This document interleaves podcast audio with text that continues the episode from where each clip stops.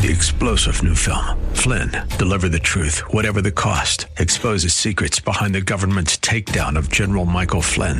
Flynn knew what the intel world had been up to. He ordered the first audit of the use of contractors. This set off alarm bells. He told the truth. He was the most dangerous person for Donald Trump to hire. They had to get rid of Flynn. Flynn, deliver the truth, whatever the cost. Available now. Watch it today. Go to salemnow.com. Salemnow.com. 42. The following program is sponsored by Rosenthal Wealth Management.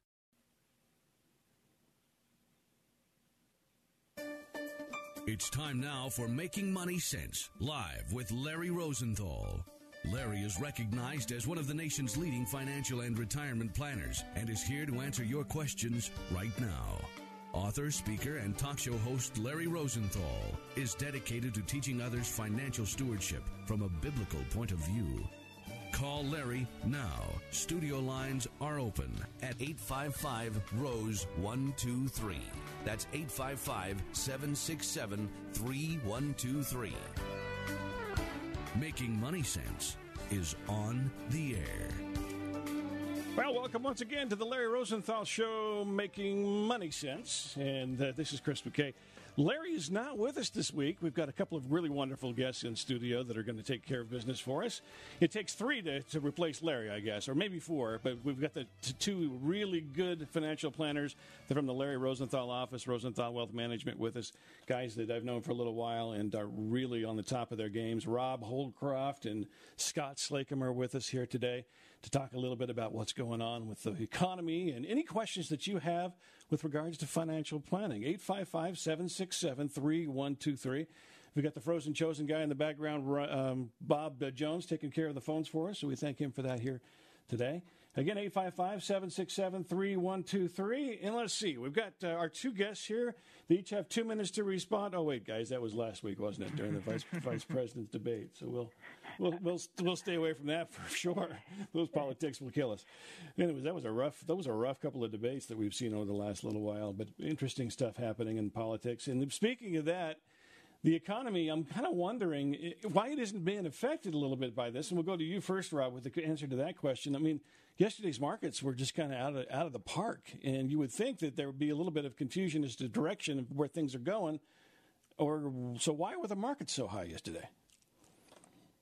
Hey, Chris. Yeah, um, that's right. It's a little interesting. We actually had a, a positive week. I finished the week positive uh, on Friday there, and um, you know, part of that might be just uh, us coming off of a little bit of a decline uh, the, the weeks before. You know, we had uh, the market ran up pretty substantially yeah. through kind of the summer months there, and uh, had a little bit of a pullback in September.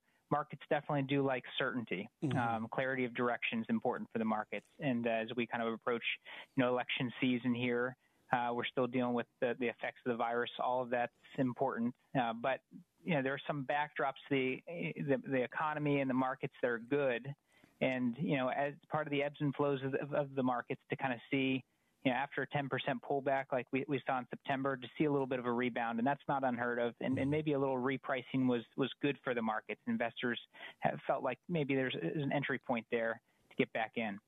Yeah, well, I kind of agree with that. Definitely, kind of the rubber band effect. Uh, Scott, are you kind of in agreement with that? Is that kind of how you see it? Yeah, I do. For for just the recent turn of last week, I mean, what we're really seeing here is a lot of volatility. Some of it's headline news. People are still waiting mm-hmm. for the next round of stimulus, uh, the election, virus fears. So as we kind of break this thing down deeper and take a little bit more of a deeper look, what we're kind of seeing is a K-shaped recovery where certain sectors, tech, U.S. growth, they're kind of moving forward and still seeing a little struggling in the travel, airline, banking industry. So there really is some divergence going on here. Well, I had heard, and it was interesting that you bring up the airline industry. I did hear not that long ago where there was uh, some desire on behalf of the current administration to bail them out. There was a, some discussion about that as part of the stimulus package. Now, where is the stimulus package? Are we going to get over the? Are we going to get over that hump, or is it just going to sit out there and everybody's going to try to pander for their special benefits?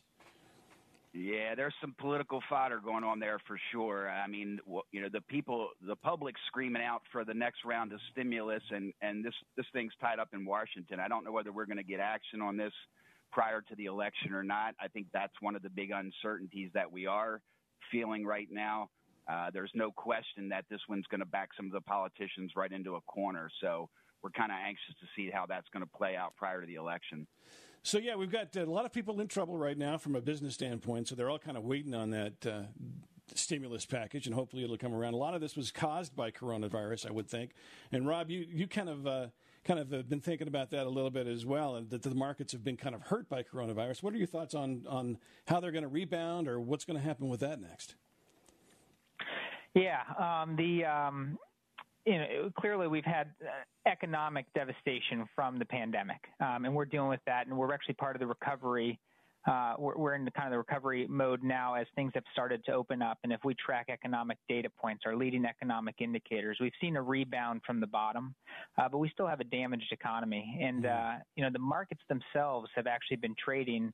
Uh, we're, we're we're well in positive territory for the year. If you look at the S and P 500, we're we're over seven percent uh, year to date from January. So we've gotten through the worst parts of this from a market perspective, and uh, almost a little confusing to to see the market's so high for some people, and knowing that we've still got some damage from the pandemic in the economy. Um, it's a question we get oftentimes: uh, why, why is there a disconnect, you know, between the two? Um, but uh, really, this is very common. Markets tend to lead the way out of of, uh, of an economic recovery. Markets are always looking down the road into the future, um, and so the idea that you know, markets are higher now isn't surprising to us. We're looking at future earnings or expected earnings of companies, and uh, you know one year can disrupt that to a certain degree, but it doesn't change if we think a strong company is going to do well years down the road. Uh, it, it, it's, a small factor in the overall equation there. So um, you know we, we, are well on our way to a recovery here with with um, with stocks themselves, and we're going to see more of that to follow with the economic data, hopefully in the in the coming months. Hey, if you'd like to dial in, 855 767 3123 is our phone number, 855 Rose 123. So, Scott, given the situation with the economy and everyone's concerned about a few things, I'm just going to ask you a, couple of questions about uh, whether you think that the um, uh, vaccine, which hopefully is coming, right? Um, it depends on who you listen to. If, if we get that vaccine, we're going to see a pop and hopefully a, quite a bit of a change. Do you think we'll see a big change, or is it already built into the markets? Yeah, so some of that is built into the market already, Chris, but there's no question that a lot of the money that moved to the sidelines, I mean, through June, there was a pretty big run up in money moving into money markets. So I think the vaccine will definitely signal uh, a re entry for the folks that pull out. Uh, you see retail investors tend to make those panicky moves, and institutional investors stay invested. So, yeah, I do believe the vaccine is going to help pick the economy back up and certainly put the confidence back into the markets and the uh, the day to day retail type investor. Mm-hmm. Hey, listen, if you'd like to dial in, again, that number is 855 767 3123. Rob Holcroft and Scott Slacum are here answering our phones today. They are financial planners indeed at the Rosenthal Wealth Management Group, and you're welcome to give us a call and ask us any questions. Any questions? Well, maybe not any questions. We, we'll, we'll there may be one or two that, uh, that I would be afraid to answer, but these guys can answer them. They're, they're great at, at fielding these. Um, so just let's talk about some basic blocking and tackling and some of the things that we should be doing as individual investors and kind of looking at our retirement. How in the world are we going to kind of make sure that things kind of stay on track?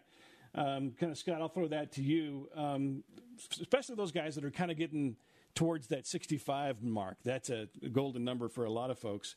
Um, and, the, and how do they handle things like Medicaid and Medicare, and, and how do they get all that planning out of the way? I mean, it, it seems like a little daunting. You've been working all your life, and all of a sudden, oh no, I got to do a Medicare. I got to make sure I got to have to retire. On. What are your thoughts on that? So we have a pretty intensely age-based system, and you know it, people tend to lose track of what these important age numbers are. 62 being your earliest Social Security, 65 Medicare, you know, 67 full social, and you know 70 after that. So there, there's a lot going on in that area. But I tell folks if you're in that two year window before age 65, that's really the time to kind of peel peel back the wrapper and and start to lay out the plan. Um, just to to focus on Medicare uh, for a moment. This is an area that doesn't get a lot of talking from financial advisors.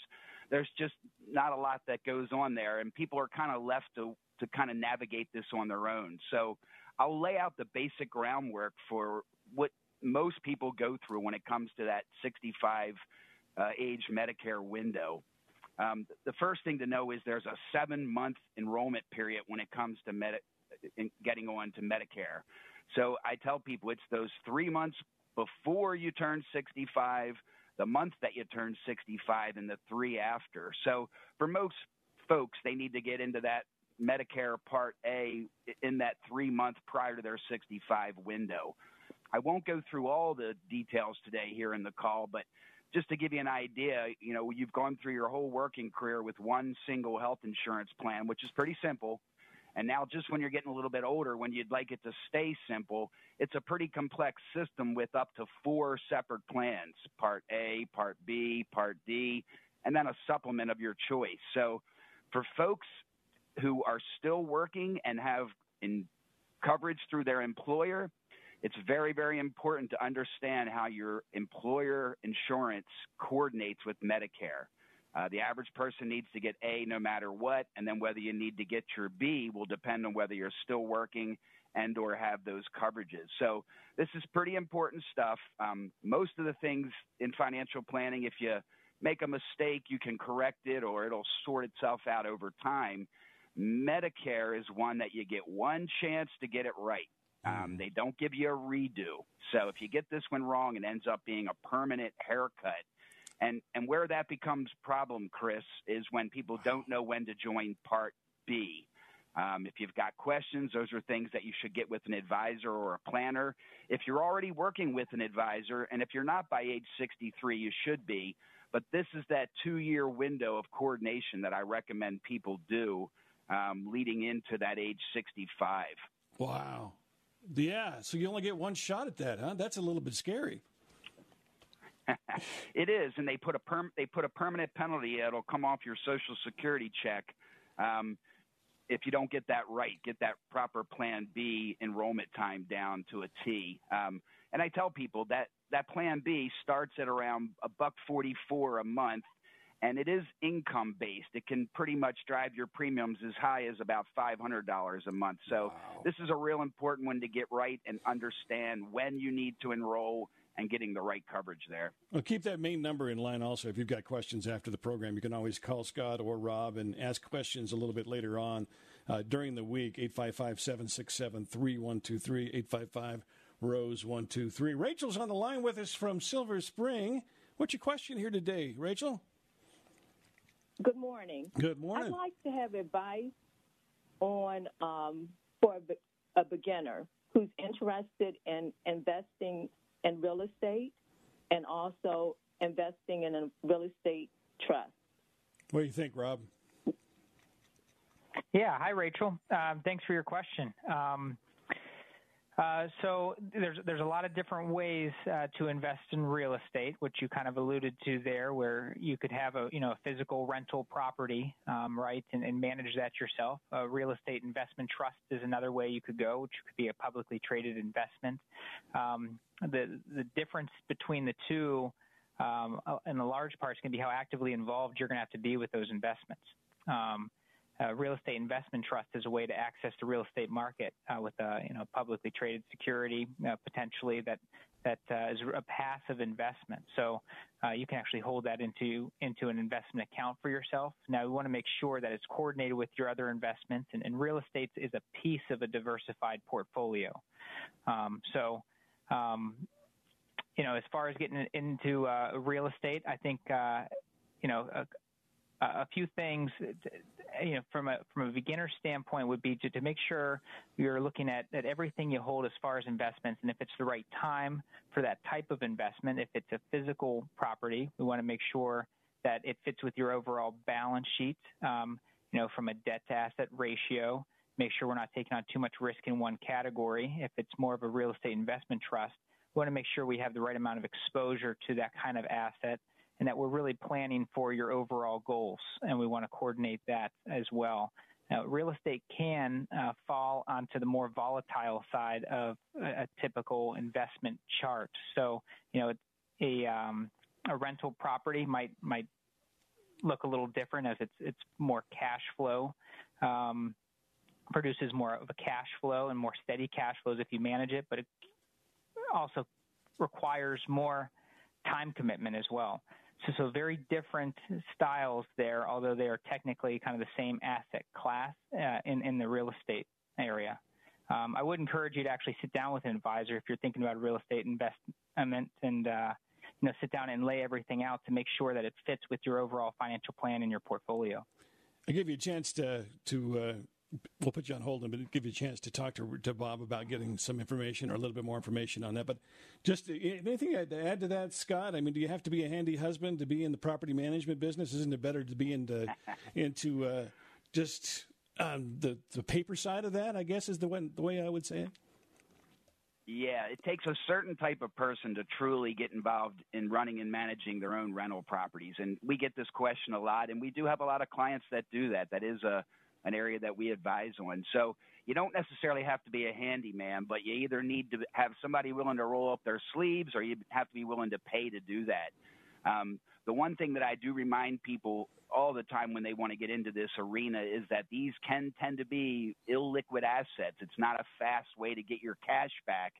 And when markets downturn, you could find a, a property sitting for a while. So my advice to anybody who's considering going into that uh, landlord rental type businesses, you need to have access to some equity and cash flow to be prepared for those months where you might not have a tenant or between tenants.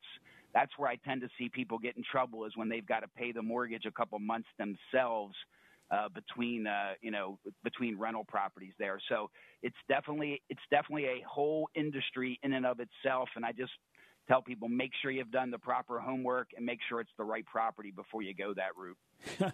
Rachel, how does it did that answer your question?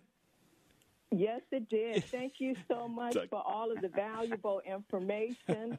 Um, thank you, thank you, thank you, and thanks for all that you do. I enjoy listening to your radio station okay. program. All right, Rachel, hang on just a Thanks second. For listening, I'll, Rachel. I'll, uh, I'll send you over to Bob, and, and he'll get some more information from you, and maybe be help you out a little bit with the real estate investing po- you know project that you have going on. 855-767-3123. 855 767 3123. Um, so we're going to take a quick break here. We'll be back with more of the Larry Rosenthal Show here in just a minute taking more of your calls. You can also watch on uh, YouTube, LarryRosenthal.tv. He's got a where, where you can see what these good-looking young men look like, and uh, you can get a little scared by Bob and I. But 855-767-3123. Uh, give us a call now. We'll be back in more in just a minute with the Larry Rosenthal Show.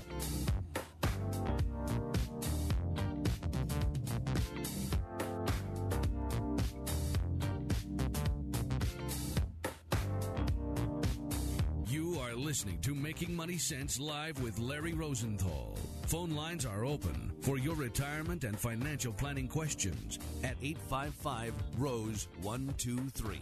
That's 855 767 3123. More Making Money Sense in a moment. It's 2020, and there are still too many countries that give little or no assistance to disabled children. In third world nations, these children could be left alone while parents try to eke out a living. About 10 years ago, residents of Prince William and Fauquier counties in Virginia formed Children with Disabilities Fund International. It focuses on the needs of disabled children. CDFI's current work in Jamaica and Kenya supports about 300 disabled children and their families. For some of these children, they're getting the care they need for the first time in their lives. CDFI recently began an individual child sponsorship program in an effort to better meet the needs of these disabled children.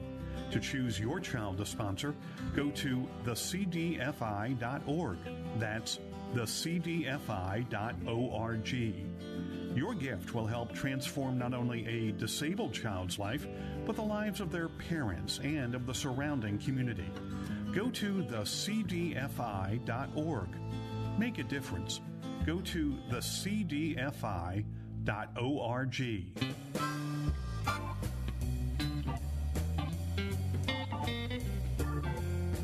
Now nationwide and coast to coast from sea to shining sea. Call now 855 767 3123. That's 855 Rose 123. Live from the nation's capital, this is The Larry Rosenthal Show. Glad to have you aboard 855 767 3123. Thanks for listening to The Larry Rosenthal Show. Remember, you can listen at uh, makingmoneysense.com. We're streaming live, and you can also watch us on YouTube at uh, larryrosenthal.tv. The main website is larryrosenthal.com, and you can go there at any time to kind of figure out what you're doing with regards to your financial plans. You got some cool stuff on that website. You'll find uh, how to do a financial plan, what one kind of looks like, and all kinds of goodies. Before the break, we were talking a little bit uh, about real estate investing, and I, I know, I know my wife uh, would do, would prefer that I do the papers. She's called me a handy husband on no more than one occasion, and uh, trying to change a light bulb is kind of a five man job for me. So that is one thing I would not want to get into, guys, is the real estate actual property management side of it. But you can you can make a little money when you're doing the uh, the other side of it if you're doing it right and well. So, hey, Rob, we're going over to you for this one. Um, you know, I've been getting all this crap in the mail. Frankly, I get a lot of people about refinance, refinance, refinance. Interest rates are at all time low. You know, it's time for you to go ahead and uh, get a little bit of money out of the equity in your home. Um, what does that mean actually for? I, know it's a little bit different. It's not exactly tied to investments, but there is some correlation with regards to interest rates being really, really low right now. What does that mean? Yeah, um, that's right, Chris. Yeah, we're in a very low interest rate environment. I think everyone's starting, you know, everyone realizes that for a number of different reasons. One is you can get a, a lower rate on your, your mortgage. Uh, that potentially can be uh, a very good move if you lower your rate enough to lower your payments or shorten your term on your mortgage. That can be very important. It, it also is noticeable in the bank. Uh, if you look at your money market positions or your savings in the bank now, and you look at the interest you get, uh, it's very, very small these days. It makes it very difficult um, for that those types, those, those stable cash type investments to keep up with inflation. Um, so the uh, you know the low interest rate environment does does a number of things uh, for investors. Uh, you, one of the things it does is it kind of lowers the rate of return on the, the, the cash or the bond side of the portfolio. If you think of a, a typical, maybe a 60-40 type portfolio arrangement that that's very popular as you kind of enter into retirement or around those retirement years. 40% of your assets might be in something that's a little bit safer. Mm. Uh, maybe short-term bonds, intermediate-term bonds, cash type assets where you get interest. And as the investor, when you take the investor side of that, you want higher interest, so you're paid more. Uh, helps you keep up with inflation, helps part uh, helps your portfolio uh, grow by reinvesting that interest. And now we're just in an environment where interest rates are very low. So while it might help on on mortgage rates, uh, mm. it kind of hurts on the investment side to some degree. Um, you know, what does it mean for the average investor? Maybe it means a little bit lower returns uh, from you know a balanced portfolio going forward. It kind of depends on whether the equity side of the portfolio, those growth assets, are going to be able to make up for the lower interest rates. Um, but but the environment we're in now looks like lower interest rates for at least the foreseeable future. You know, the next few years, the market's priced in lower interest rate. We, we know we're going to have uh, lower interest rates from the Federal Reserve and, and what they can do with the, the short-term rates there. Uh, so uh, just something to plan for and to realize that that part of the portfolio may not get give you as much return, but it still provides stability uh, in yeah. a portfolio. Yeah, it's interesting. I, I, hear this phrase all the time in financial planning about you need a balanced portfolio, a balanced portfolio. You need to get that going on. You need diversity. But is this a time in which you actually kind of change that balance? You kind of rebalance a little bit when it comes to interest rates? Uh, you can, yeah, and actually, it, it's it, it's definitely time to reassess uh, the overall asset mix, um, and and it's, it's, one of those exercises that it, it's a good idea to do regularly, uh, just to look at your overall asset allocation. Um, but in a period like this, um, kind of as, as, I was mentioning before, where bonds historically have been able to provide uh, at least a, a, an interest rate that provides an investment return to that side of the portfolio. And as we, we look kind of into the future and we see that high quality bonds have lower interest rates, does it make sense to, to to still hold as much in bonds and cash, and it might because that balances the risk in our portfolio. And some of it goes back to the overall risk profile we have mm. as investors, but it's also tied back to your financial plan and the long term expected rates of return that we need out of the financial plan to make sure we're meeting our goals. And uh, there are creative ways to sometimes keep risks uh, stable where they are, but perhaps move a little bit away from the typical bond type investments that you're used to, uh, which in today's environment uh, aren't producing the, the, same level of return as, as they have in the past. I know from my standpoint, and not being as educated as you are in the financial planning world, I would want to leave those wheels and turns and buttons and making that balance rate uh, to a financial planner, somebody who has a financial plan. So, Scott, I mean, is that uh, is that something you would comment on? Is that we we really need a financial planner to be able to get that balance right? Yeah, the coordination, Chris, tying back into what Rob said earlier, we're really not up against the markets. We're up against the success of, of your plan. So this is a very individualized approach. Um, but it's important that that risk be aligned with each person's plan. So I would say that it's extremely important, uh, but again, this needs to kind of be a personalized assessment to where you're trying to get and really how much risk and return we need to get there. So, again, if you haven't sat down and kind of gone through that with an advisor or at least kind of gotten in check with your own uh, allocation, this is probably a good as time as any to take a look at that. Well, I, would kind of like to follow up on that and ask you another question about that with regards to your risk assessment. I know that's a big word in financial planning. Everybody talks about what your risk assessment is. I mean, how much that has to do with your balance between uh, stocks and uh, bonds and things of that nature?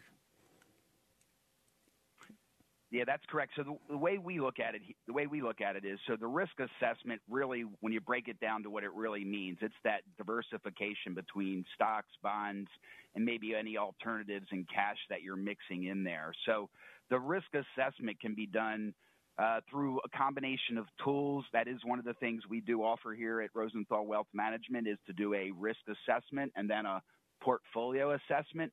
But what often happens is people's risk tolerance isn't in line with the portfolio itself. And that's where the hmm. importance of getting with a financial advisor comes into play, Chris, is that we have the ability to make the risk tolerance and the portfolio line up and match each other. And, and I think that's a real important part to note is that a lot of folks set that original allocation up and after time they lose track of how much is in stocks, bonds, alternative investments, and there's usually very little effort to ever go back and rebalance or then reassess the risk. This is an ongoing process, not a one time set it and forget it approach. Mm-hmm. Um, so you do need to kind of stay on top of that over time. I kind of call that my fear meter or checking my blood pressure. If it gets a little bit higher, that's that's where my risk assessment goes, oh, oh, it's time to sell, time to sell. And then I get call your financial planner and he goes like, hold on, hold on, take your blood pressure medicine, calm down.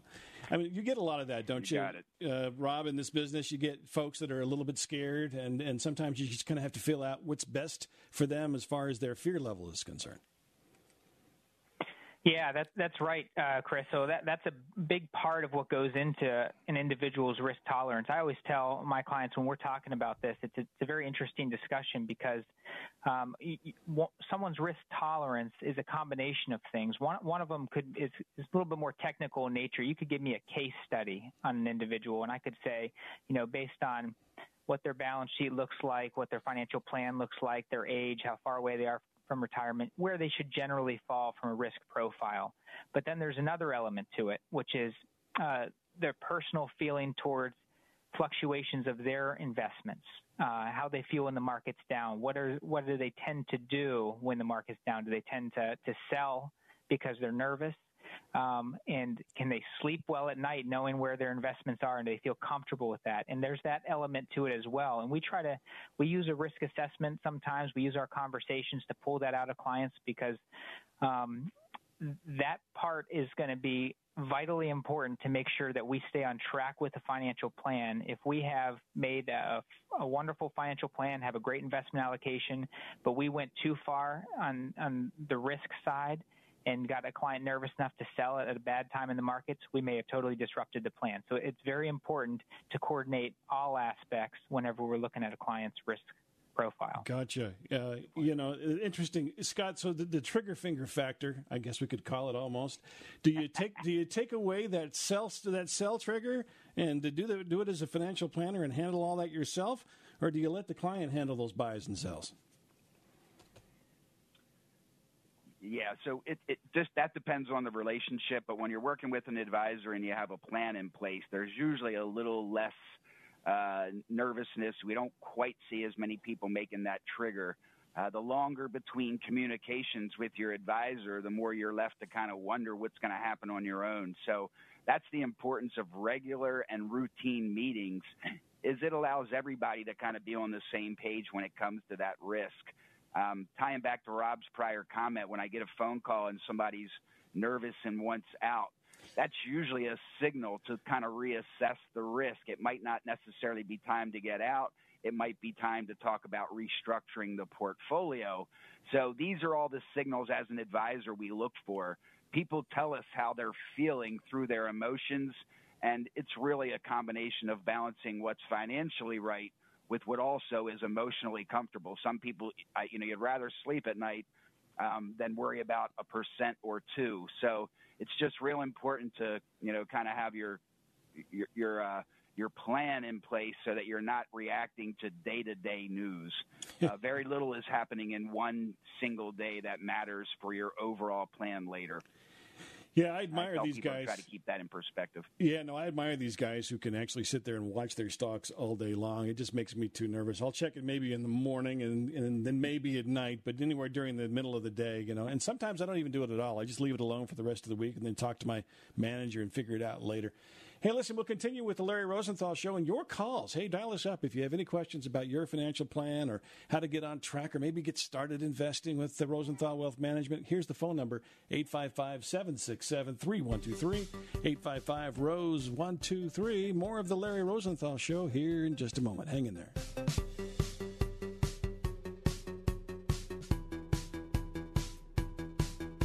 Are listening to Making Money Sense live with Larry Rosenthal. Phone lines are open for your retirement and financial planning questions at 855 Rose 123. That's 855 767 3123. More Making Money Sense in a moment.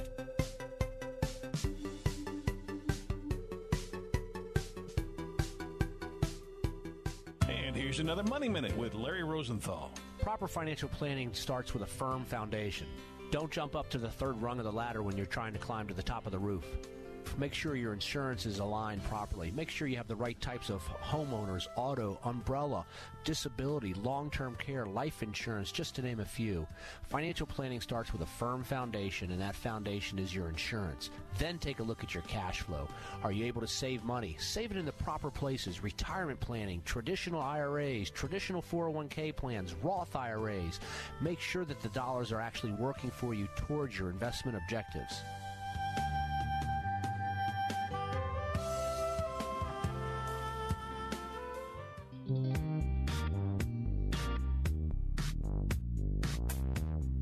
You've seen and heard him on Fox Business, CNBC, and the Wall Street Journal.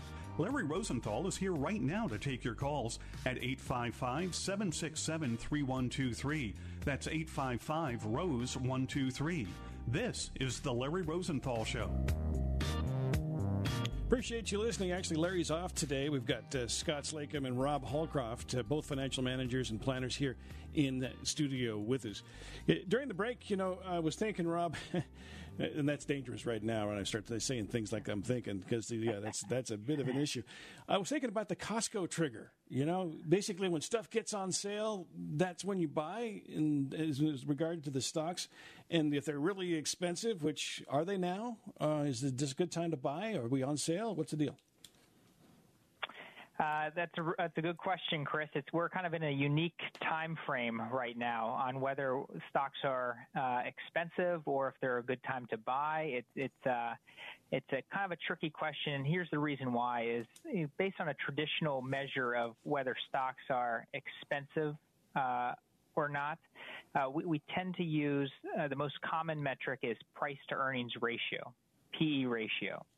Um, and if you look at the PE ratio now as compared to the 20 year average, uh, stocks are expensive. Stock, stocks price to earnings ratio is, is high. Um, so, generally speaking, if something's high, you'd think, well, maybe now's not the best time to buy. Uh, but the reason why I say it's a little tricky is because we have to look at the context here as well. That price to earnings ratio has a couple components to it. Um, the uh, the earnings of the companies is really we're looking at the next 12 months earnings typically when we look at the price to earnings ratio. And we might be in a time frame here where temporarily the earnings may be a little bit lower uh, than than what long-term earnings may eventually be for these companies. So one reason why that that they might look a little high uh, and and then the other another factor here is low interest rates. Uh, low interest rates for a couple of reasons. One is it kind of pushes assets that might be in more bond type assets over to the equity markets to elevate prices. But another reason is is that it changes the the discount uh, mathematically of future cash flows with companies. So it, it's actually, you know, we don't have to get on the, you know, the technical aspect of it all, but it actually encourages higher equity prices. Mm. So if we, if we understand where we are currently with low interest rates, um, with kind of being in the middle of a recovery, you know, technically price to earnings ratio of, of stocks is high, but it, it can be justified and warranted now. And I don't know that it's necessarily a bad time to be invested in stocks. Um, you know, the question would really be, where have you been before this? And are we dumping money into stocks or how, what's that approach look like? Um, but certainly not a bad time to be holding stocks in a, in a typical portfolio. Gotcha. Okay. Uh, Scott, you have 30 seconds uninterrupted to answer. Right? No, just kidding. Um, what, how about the coronavirus? How, do, how, does that factor in? I mean, with regards to what Rob was talking about um, and the price to earnings ratio, doesn't that kind of throw everything out the window and kind of off a little bit as far as those earnings are concerned? Yeah, so it did it did change the projection of the earnings. I mean, obviously, not all companies are participating equally in the recovery. As I mentioned at the opening of the show, we had that K K recovery where some things are moving up and some things are kind of staying and moving down. So there's no question that the, the corona has has played into this. There are still businesses that without the next round of stimulus might actually close their doors. Mm-hmm. So I tell people this this is a good time to be invested in high quality. Um, one of the things that we had done is looked at balance sheets prior to this, make sure companies you know had strong balance sheets. They had done a lot of their refinancing of debt prior to all this. So it is very, very important to kind of know where, what you're investing in. This is definitely not a time where you just throw a dart. Uh, you need to be very concentrated with high quality picks. Mm-hmm. Uh, don't get too far down the risk ladder when it comes to the, the volatility that we're seeing right now. So, speaking of small businesses and uh, that kind of a thing, with regards to how things are going with the coronavirus, you know, we think of uh, small business a little bit differently. If you're a small business owner, you're kind of throwing everything into your business, and sometimes you just forget that. Hey, wait a minute! One day I'm going to have to hang up my my sword here. I'm going to have to hang up my sword, hang up my boots. I'm going to have to stop uh, doing things. And what about my retirement? How do how do I save? Because yep. a lot of times that's the last thing on a business owner's mind. Hey, Scott. You know, Chris, that's a really good point, and I'll I'll just backtrack into that where you started that comment just for a second. Tip, typical business owners, small business owners, they know their business, and it's not uncommon for them to invest every ounce of their resources into that business. But mm-hmm. there's an old adage that says, pay yourself first. So one of the things that you have to realize is if your business itself isn't going to be your retirement plan, meaning are you running a business that's going to have a for sale sign on it at your retirement and that's where the money comes from? That's great but many businesses are only uh, they're only making money while you're working in them and there isn't a big payday at the end. And for these folks i tell them you have unique opportunities for saving for retirement. In addition to the traditional and roth ira that everybody has available to them. Our small business owners have some very unique opportunities, Chris. There are three plans I'll just touch on real briefly. The simple IRA plan, that needed to have been set up by October 1st. So if you don't have one, you might have missed that window. It's a great plan. The SEP IRA plan allows self employeds to put as much as $57,000 mm. away in 2020.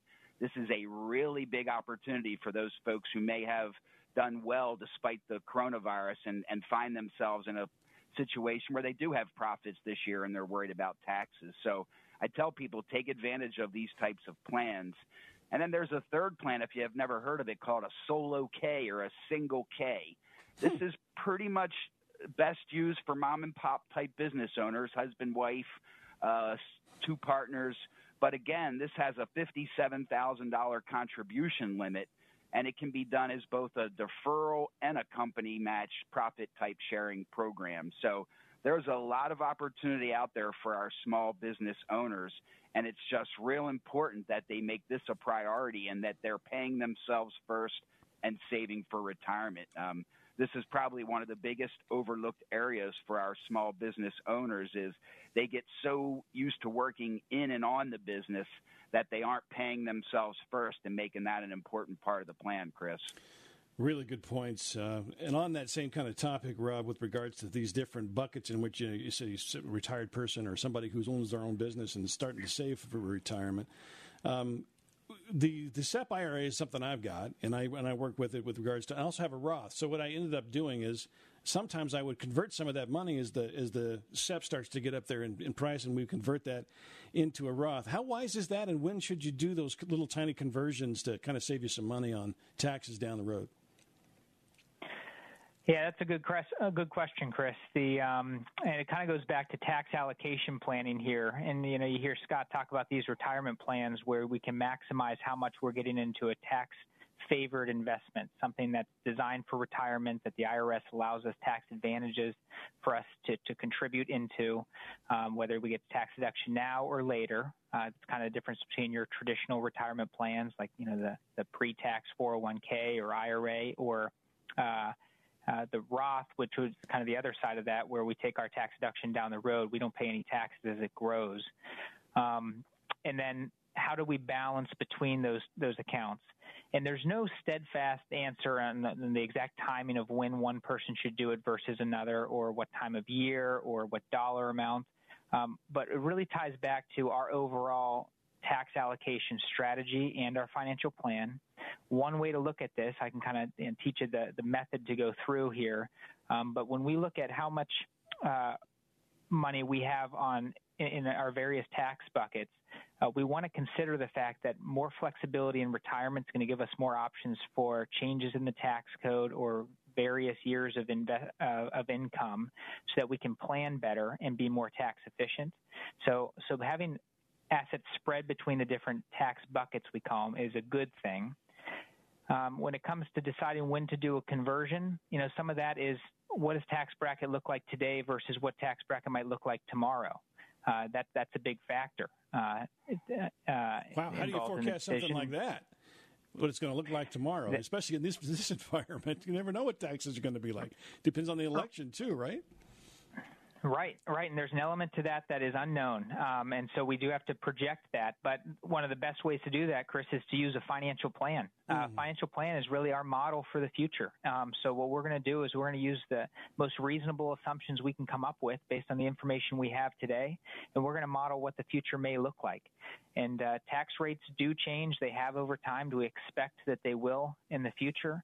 Um, and that's okay. But we can get a general sense of of where we're going to be from an income standpoint by by running a financial plan, mm-hmm. um, and, and, how much money needs to be withdrawn from retirement accounts. And we know, uh, and it kind of goes back to that that having assets in different buckets gives us a little more flexibility to access either tax-free money in retirement or to access taxable money when we find that we're in a lower tax bracket and we can take advantage of that.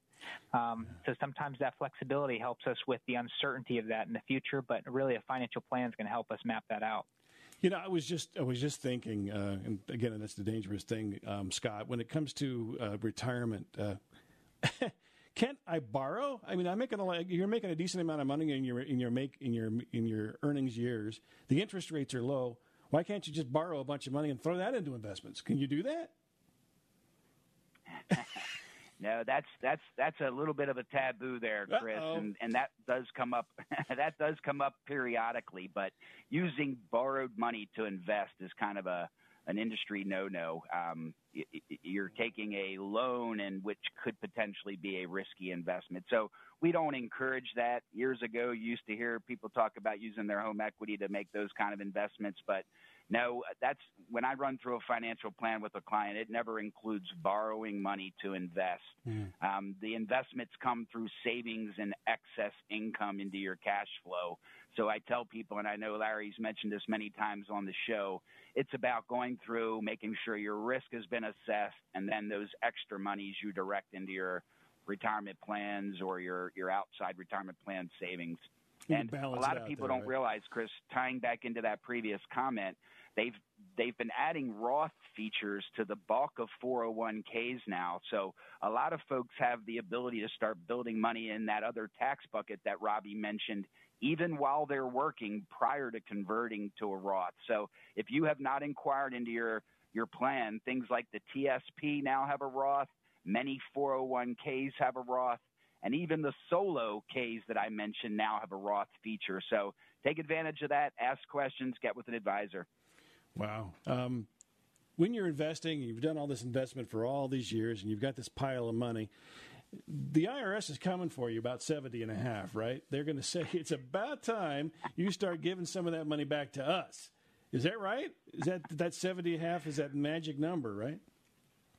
No, Chris, and this Oh. is one that we need to make sure everybody's aware of. There has been a curveball. It's it snuck out right around Christmas time in 2019, and it was under the Secure Act. So just remember, if if you had that 70 and a half number locked in your head, that has now been pushed back to age 72. Wow. So let's think about this. Is that who is that good news for? Is that good news for the investor, the IRS, your heirs? Um, you know, we have to kind of scratch our head for a second and, and assess who really is benefiting from the age 72. But my comment here would be is this is probably the biggest opportunity to get the next generation involved. Um, not only did they push back the required minimum distribution age to 72, your children can no longer stretch that IRA uh, out after you pass away. So I see this as a planning opportunity, Chris.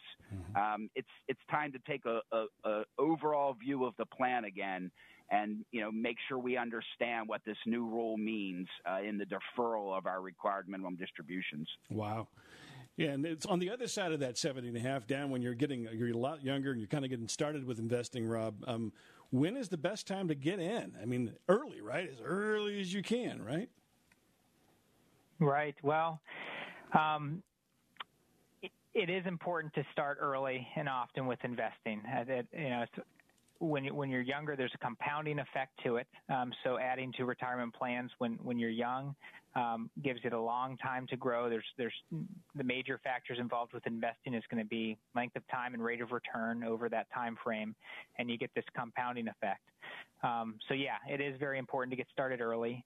Um, you know, as far as uh, when you get started investing early, the tools are there for a lot of individuals to start at a young age, whether it's with a 401k through work or starting with an IRA on their own.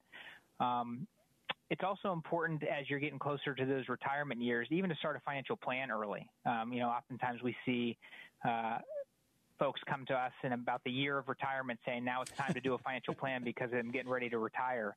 And, the uh, train has left the station, right? Right. Well, and, and what I always say is if, if you come six months before retirement, there's you you we don't have quite as many levers to pull to change the outcome if we don't like it. If everything looks good, then hey, we we got there, I guess, ahead of time without uh, you know without looking at it. But uh, if we do want to make changes, uh, it's good to have a number of years to be able to implement some changes so that we get the outcome we want. Uh, in, in our retirement and in all of our goals, legacy goals and um, and retirement goals. So, you know, as far as the financial plan goes, I think that that's something to start early as well. Not only investing early, but starting the planning process early. I'd say as early as you know, five to 10 years before your retirement date is a good time to start putting the pieces together. As, as long as you see that date in, in your in your future on the horizon, and we can and we can you know put a put a placeholder there and start to plan around it, I think it's a good time to get started with, with the whole planning process. Yeah. 855 767 3123, 855 Rose 123. If you'd like to dial in with any of your questions for our financial planners here sitting in for Larry Rosenthal, 855 767 3123. Hey, let's talk about some year-end planning, uh, Scott. I mean, the, look at the date. We're almost done with this year. It's in the. It's almost in the in the uh, yearbook. You're right. You're right, Chris. You know, it, it, it's hard to not focus on the headline news. So I, I tell people as we're kind of pulling into the end of the year, you really don't. You know, focusing on the outcome of the election should not be our main focus as we're going into the year. I tell people, you know, make sure your personal situation, your relationship with God, these are the things that are most important. Um, we're competing with each person's individual goals and plans. So as we're coming into the end of the year, I tell people this is a good time to get financially organized. And what I mean by that, there's really three components of that financial organization. People should know exactly how much income comes into their household, and they should know exactly what their bare minimum fixed expenses are to keep everything in order and then that extra piece is how you're spending the rest of the money above that. Um, I think that if people take the time as we're nearing year end to kind of take that exercise and put that together, it'll kind of allow you to set the goals that will really redirect you onto what is important and maybe not so much of the politics, the news, mm-hmm. you know, even the virus, but get more in line with what's important to you. That's my advice going into the end of the year here, Chris. Oh, that's a good advice. I mean, it's been 2020 has been one of those years. It's been a real roller coaster going up and going down. But we have done some things differently in 2020, Rob. We've started using technology a lot more for financial planning, right? And and is there a, a, really good way to go down that road? I mean, I know you guys do a lot of Zoom calls, but what else do you do that uh, help out with uh, with regards to technology? Yeah, that's right. Actually, 2020 has been an acceleration in the use of the technology that we've we've we've had here in financial planning, uh, big time. Um, we've had to adjust our firm just like everyone else's uh, during this time frame. We've interacted with clients virtually in a lot of different ways, whether by phone or Zoom calls. Um, technology has vastly changed our industry uh, in a lot of different ways. You know, from the from the, the tools that we can use and access as advisors to help our clients, um, they continually improve. Uh, you know, just back to the, the the complexity of our financial plan models we build for our clients. Uh, those have a lot of detail in them, a lot of information, and we're able to do those relatively quickly and easily and adjust uh, scenarios for our clients as we go.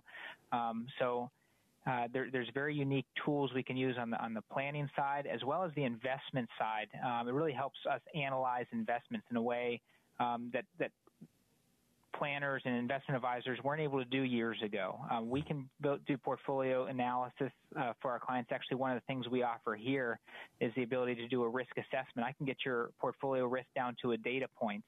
Um, and, and, present that to someone just using the technology we have. We have uh, screeners, investment screeners that, that help us pick, you know, the best investments in any particular category and help us fill our client portfolios with with uh, with very strong, high quality investments um, using all kinds of different data points. So the landscape with technology has been changing very rapidly for us, and it's important to embrace those types of technologies so we can use them with our clients to help, uh, you know, facilitate good planning, um, good modeling, and and and good investment management. Yeah, perfect answer for that.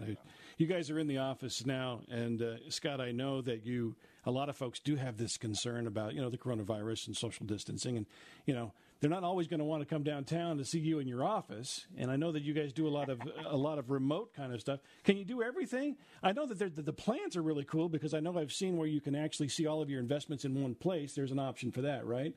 What are your thoughts on that? Yeah, absolutely. Um, interesting. You know, prior to the coronavirus, obviously people drove a long distance and would come in for their personal meeting, and we'd show it all on the screen. But we do have the ability now with with the uh, technology. We're able to basically bring your financial plan right up on the screen. So I tell people it, it is nice when you're able to see all of your assets right in one place.